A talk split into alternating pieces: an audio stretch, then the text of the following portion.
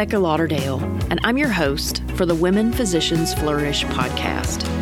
I'm an internist in the Deep South who knows firsthand about burnout and also about the sometimes difficult but often wonderful journey to flourishing. My mission is to make this statement true Women Physicians Flourish. And this podcast brings you the science and evidence based practices that have helped me most, as well as inspiring people and stories about this journey. Because doctors like you deserve not just to be free of burnout, but to flourish.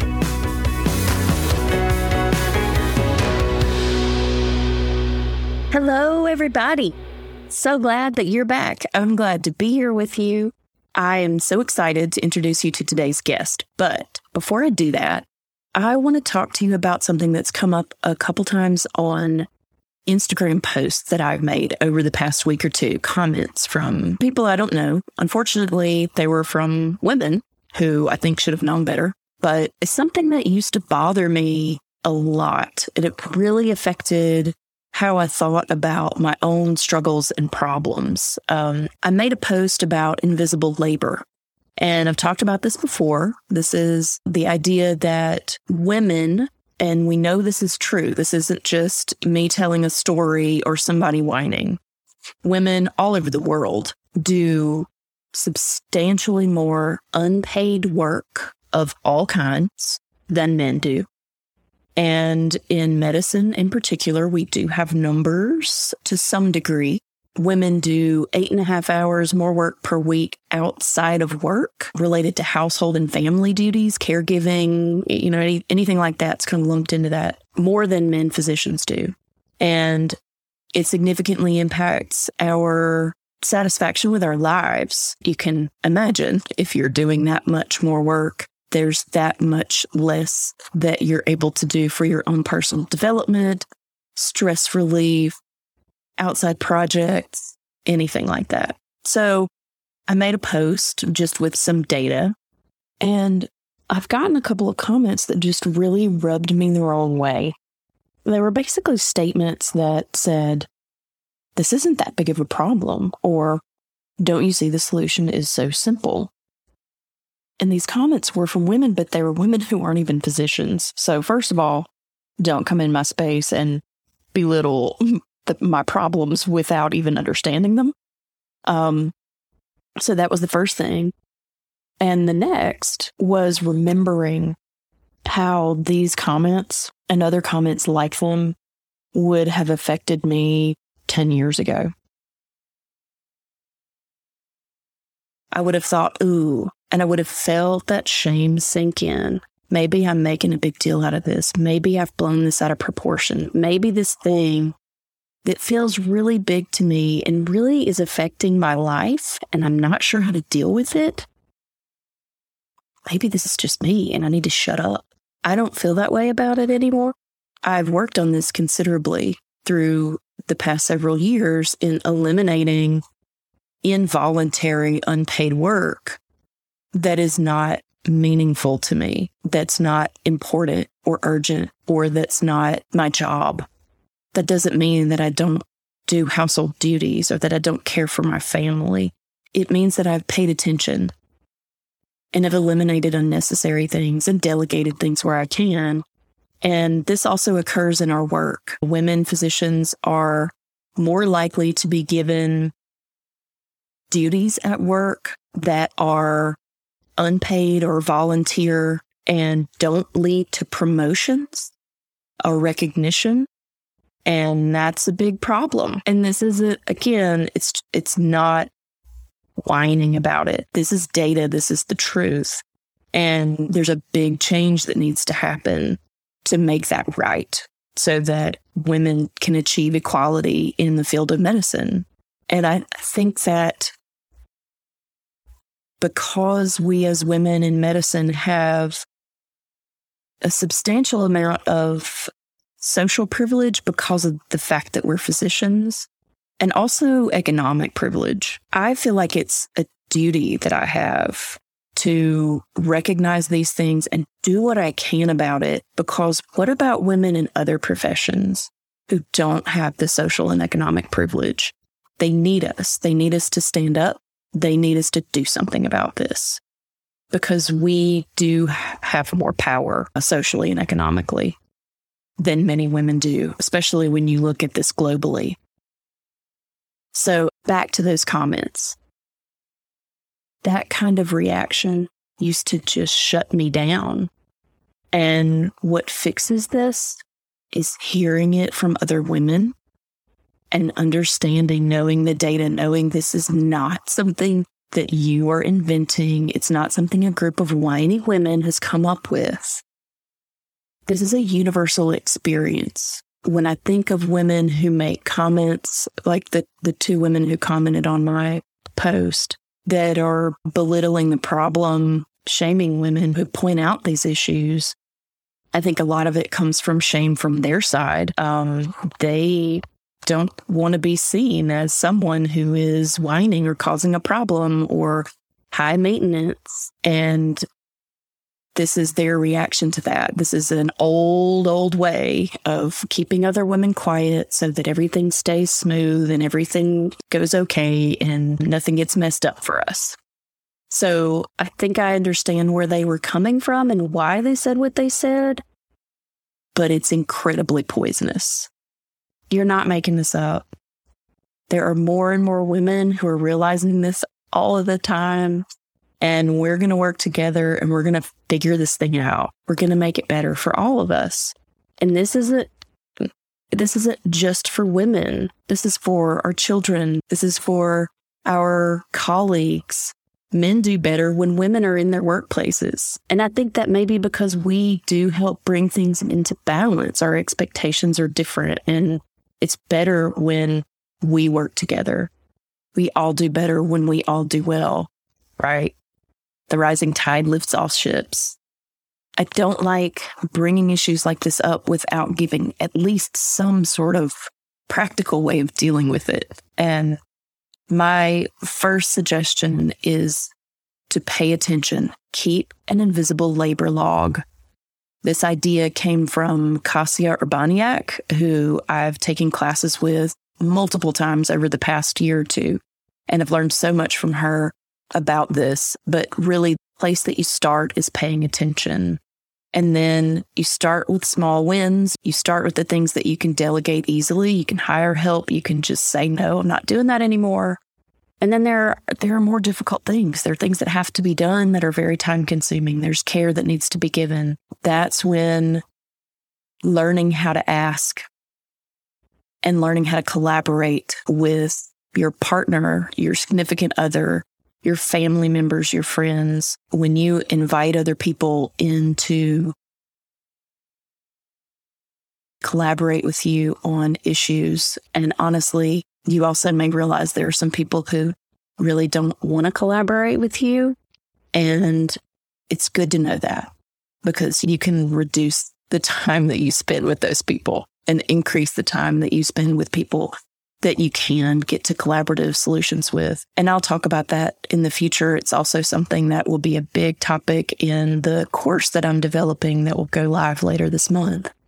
So let me know what you think. You can always send me a DM on Instagram. I'm dr.lauderdale, Dr. Lauderdale. And I'm also on Facebook, Rebecca Lauderdale MD. I have a page. Uh, you can comment there or send me a message. Also, there is Rebecca at RebeccaLauderdaleMD.com. That's my email address. I'll be posting on my Instagram and Facebook accounts about these things and the podcast episode. So you can also comment there it's a joy and an honor to advocate for you.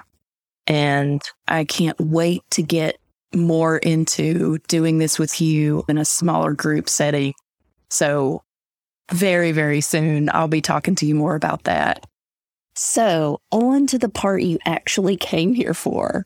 Our special guest today is Dr. Judy Wright. She is a family physician with over 15 years of experience She's also a writer, a speaker, and the co host of the Queens on Call podcast, which you guys, if you haven't listened to, really need to go listen to. She's great. And her friends that co host with her are nurses, and they talk about a wide variety of topics, as well as advocating for people and helping to teach people how to navigate the healthcare system and advocate for themselves. She has a sociology background and focuses on seeing people holistically rather than just as a collection of medical conditions.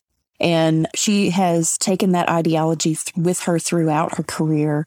She lives with her husband and two children enjoys cooking and is an avid DIYer. She'll talk about that some today. Judy was diagnosed with breast cancer shortly before the pandemic began in early 2020. And that diagnosis and treatment and recovery have played a big part in a transformation in her life over the past year to two years.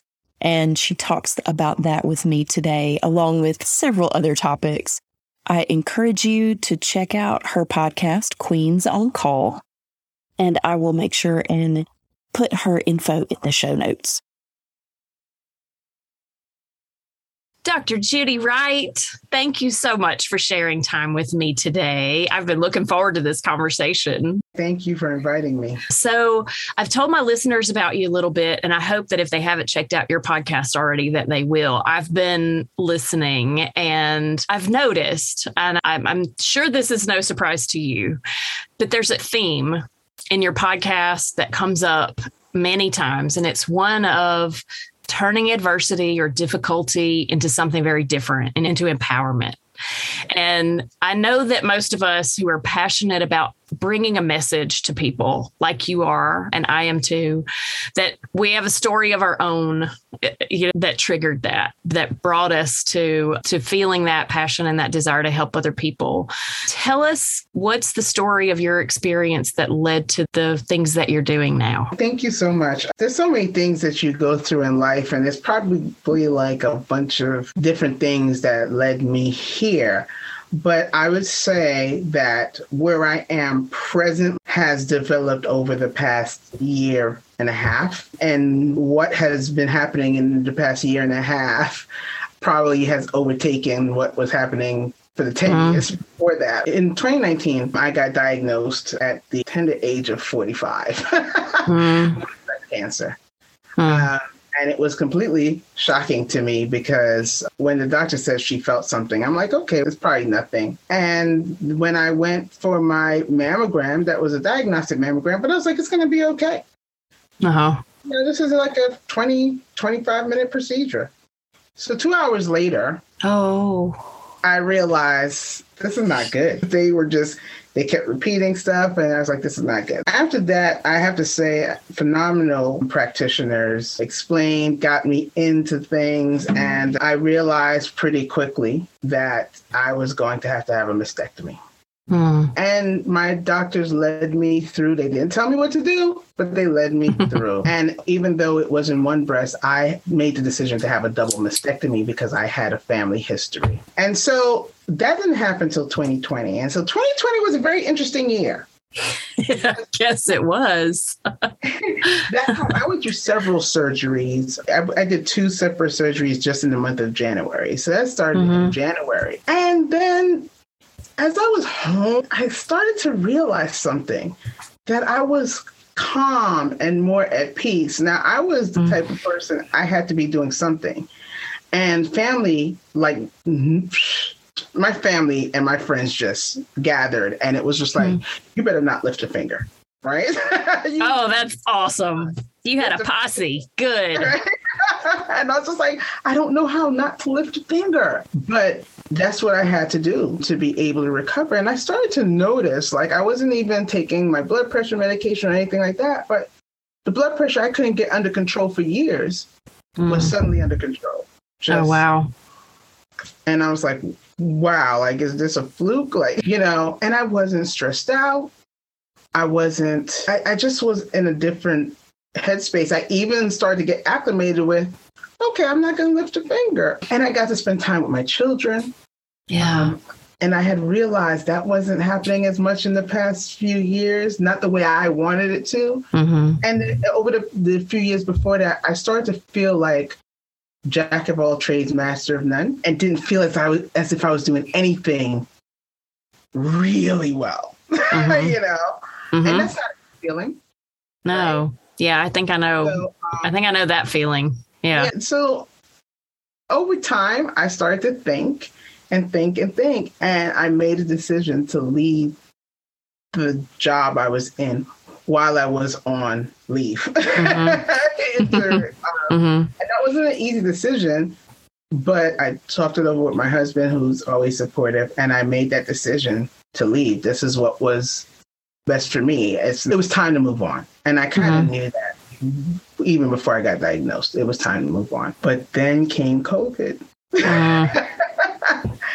and COVID, I look at COVID a little differently. So COVID caused me. So I, I actually was interviewed for an article where I said I lost three things. I lost my breast. I lost my job. Yeah, I left it, but I lost my breast, mm-hmm. my job, and my social circle because the family mm-hmm. had left. They intended to come back and help.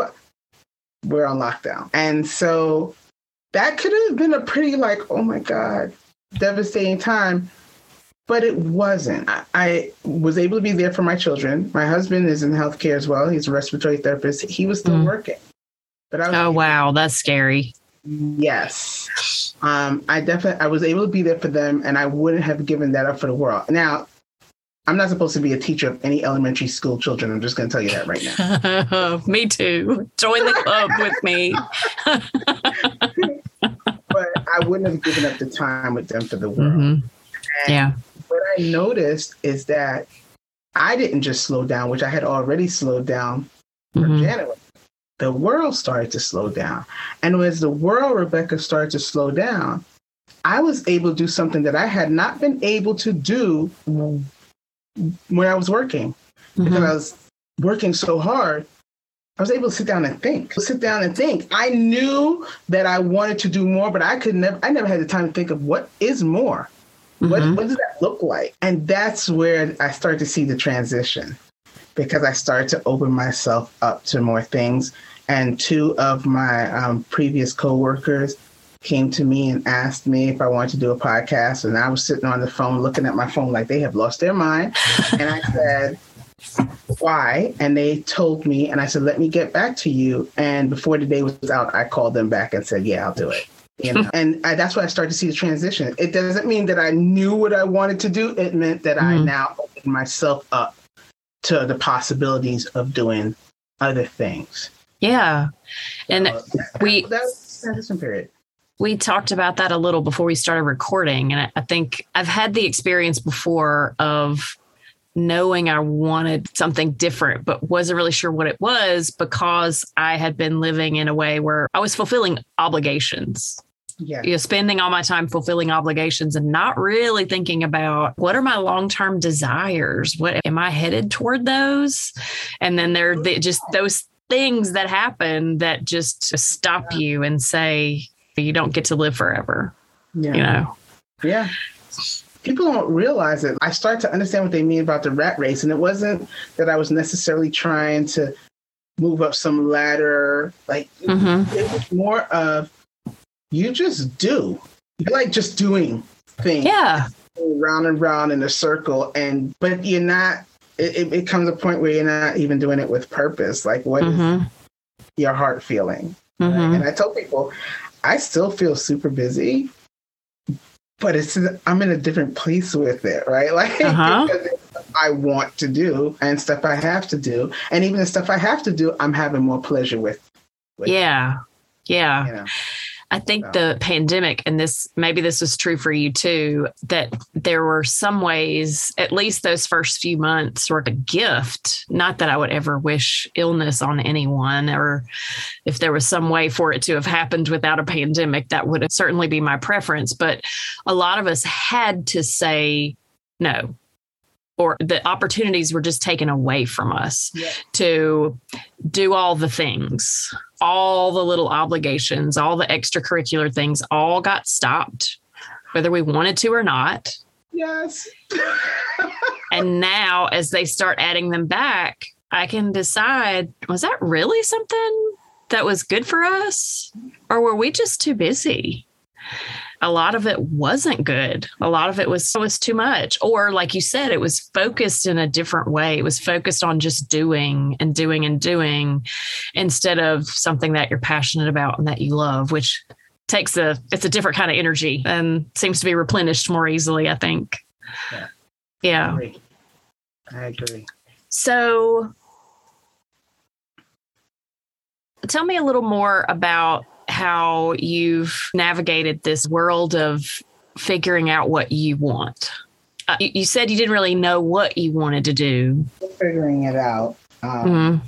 but having fun figuring it out. So, mm-hmm. um, this podcast, for one, when we started off, as you well know, it's like you have to get your sea legs. So, mm-hmm. I would mm-hmm. say that first year, and we had some starts and stops because life happened. So that first we started June of 2020, and we had a few episodes. Uh, and so this June would be one year, and we already feel the difference of how the three of us, but we already feel the difference.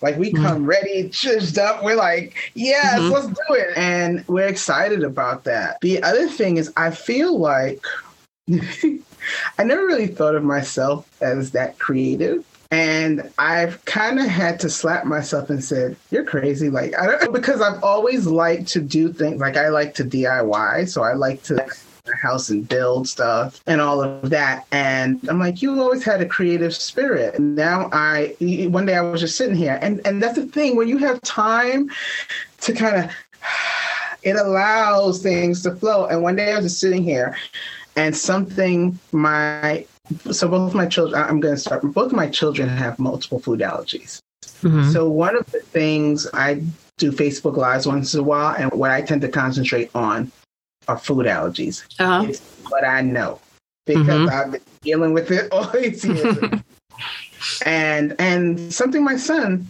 always would say when he was younger came to me and I said, Man, that sounds like a children's book title. And I was like, Where did that come from?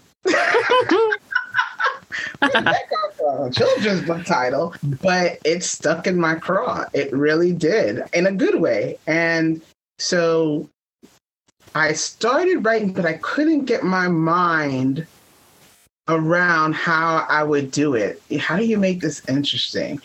And then I went to a seminar over the past two weekends, and suddenly the first draft started to flow. Oh, that's wonderful.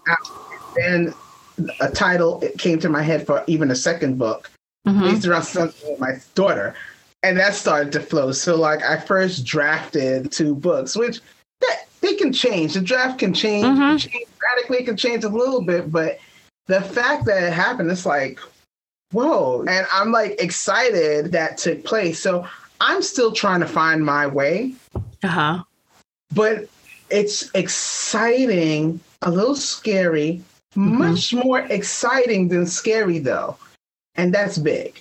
Mm-hmm. You know, that, that's mm-hmm. really big. I love that you mentioned the creativity because I I think that particularly physicians and and probably other people in similar professions we don't tend to think of our work as creative and we don't tend to think of ourselves or unless we at, at an earlier point in our life had cultivated a specific craft don't really consider what we do to be creative. And i you know was into my 40s before I realized how important creativity is and expressing creativity. And that the thing that you learn with that is that things don't come out perfect. You mentioned the draft. You can't write a book that doesn't have to be edited. Like it doesn't spring forth right. just done. I know at least I had this kind of expectation that that's the way things would be. And if I can't do it that way, something's wrong. And you don't realize that it's all the iterations. And you start out and you're clumsy and it's a crappy first draft, but you have a scaffolding to work with. And then you just, yeah. you change it. And I, I wish that I had learned that earlier. I'm glad that you brought that up. I think that's so important. I think it's just part of who, who humans are. We as humans are creative creatures, yeah. and it's part of what makes us fulfilled and happy. And we need to be okay with the process. And I think that's one of the things like physicians not always we're like we're like this, we just need to know this, and it needs to go that way. Right. Turn to the right. That's there. it. There need to be rules for to us be to follow. we need to be okay with the the process and the journey of it all and and not and not be so down if it doesn't turn out that way that you Mhm. expected it to turn out and it's not always going to be happy happy joy joy um but i just being able to do that and like i said trying to put myself out there like i was a person that I, I wouldn't even put my picture up on social media. There might be like pictures Mhm. of sayings or something. And the fact that the coach, and that's another thing that I did, I, Mhm. and wonderful. Mhm. Um, the fact that my coach got me to put myself out there, Mhm. she's like, you're going to do a Facebook Live. I was like, who's going to do a Facebook Live? right? Don't just kids do that. That's what I used to think. And my kids are like, Mom, we don't use Facebook. and they're right. They're, they're right. right. Um, but she said, no, I want you to, she, she had me do like affirmations for 30 days, just Mhm. post them so that everybody could see them. And Uh, I, I was just like, "Ugh." but the surprising thing that happened is that people told me they came on looking for that day's a- affirmation. I love it. She's going to do say today, and Uh I'm like, huh. oh, right, like Yeah. Like- you know. Um, Mhm. and then I did the Facebook lives. Are they easy for me? No, I won't. I won't say that they're super easy for me because it's weird talking to the camera. hmm Yeah. Um, but I do them, and they're not hard the way they were that first time or two. Now Mhm. it's just like, you know, I'm just going to talk about whatever. Mhm. Instead, that first time or two, you're kind of like, okay, it has to be polished or something. And now I'm just like, okay, so I feel like talking about this today. So let's talk about this. Anything out of my head, mostly that has to do with food allergies, and it works. hmm Yeah. Another thing that I noticed you've talked about more than once, you've talked about actually a lot on your podcast with your co-hosts, is you've you're advocating for other people to learn how to advocate for themselves Yeah. in the healthcare system. And not not just healthcare, but particularly that. Mhm. And I wondered if you have you've been a patient a lot more in this past year and a half Yeah. and that side of things is so different. Tell me more about that. Your interest in helping other people advocate for themselves. So even before that, I'm the kind of person, sorry to all the other physicians that will walk into a new physician's office and never tell them I'm a physician. Talk to me Mhm. like I'm in first grade because what I Mhm. don't like is when while I'm advocating for myself, yes, I don't like when someone leaves me to treat myself. I don't want that. Yeah. Right? Mhm. And one of the things I said to my husband as well when we started having children is I am not going to be the children's pediatrician or family physician. it's Yes. an emergency, Yes. I will most definitely stabilize Mhm. the situation. But I Mhm. want to be their mother hmm and I don't want to be their physician. I, I acknowledge there's a lot that I know that Mhm. laymen may not. So we have the medical knowledge, and then on top of that, I work. I'm a medical director for an insurance company, so I know that side piece too, right? Oh, yeah. Yeah. Which is a lot more than I know. so I acknowledge that I know that, and yet and still, there are times when I'm shocked and surprised, and so I would notice. I'll give you an example. So my mom, a few years ago, she fell down the stairs, our basement of the family home. And I these are steps that as a kid I used to run up the steps and count the steps. I knew the steps were made of metal or whatever. My sister is a nurse. My sister Mhm. goes to the hospital. My sister calls me. She says they're trying to discharge mom. I said, did they do a CAT scan or anything like that? My mom has high blood pressure as well. And she said, no. They, they said it's a mechanical fall. What? like, so? I don't care if it's a mechanical fall. What? what? So, um, my mom she is not a complainer. She wanted to be home anyway, so she was ready to go home. I get on the phone with them, And I start to tell them, and they're like, it's a mechanical fall, ma'am, and your mother says she wants to go home. I said, right, because she's 70 something years old. And of course she wants to go home. Yeah. A woman who has high blood pressure who fell down 10 metal steps backward and hit her head on the basement floor, which is made of cement. And they were like, what? And they quickly did the CAT scan and, everything was mm-hmm. all right. My mom still has neck pain to this day. This was a few, but they were going to send her home like that. And I say to myself every time something like this happens is, if this is happening mm-hmm. and I have the knowledge, what's happening to those who don't? And that's yeah. not fair. Mm-hmm. What's happening to those who don't have the voice to mm-hmm. fight for themselves because maybe they don't know what their rights are, even though everybody, that's a long thing. What what mm-hmm. happened? They don't know who to ask for. They don't know that they can ask for a patient advocate. They don't know. They don't know basic questions, simple basic questions that they can ask, get some something moving. Mm-hmm. And some of it just takes a little knowledge. You don't have to know medicine that well to know how to advocate for yourself and advocate for people who, who you love. If you're a parent and you try to advocate for your children all the time, you can do that for yourself too. And I think a lot of times we ignore ourselves, even though we'll do the world for our children and even mm-hmm. ignore mm-hmm. advocating for ourselves. So that I, I, that that is what sticks with myself and my co-hosts because they've had similar issues advocating mm-hmm. Family members.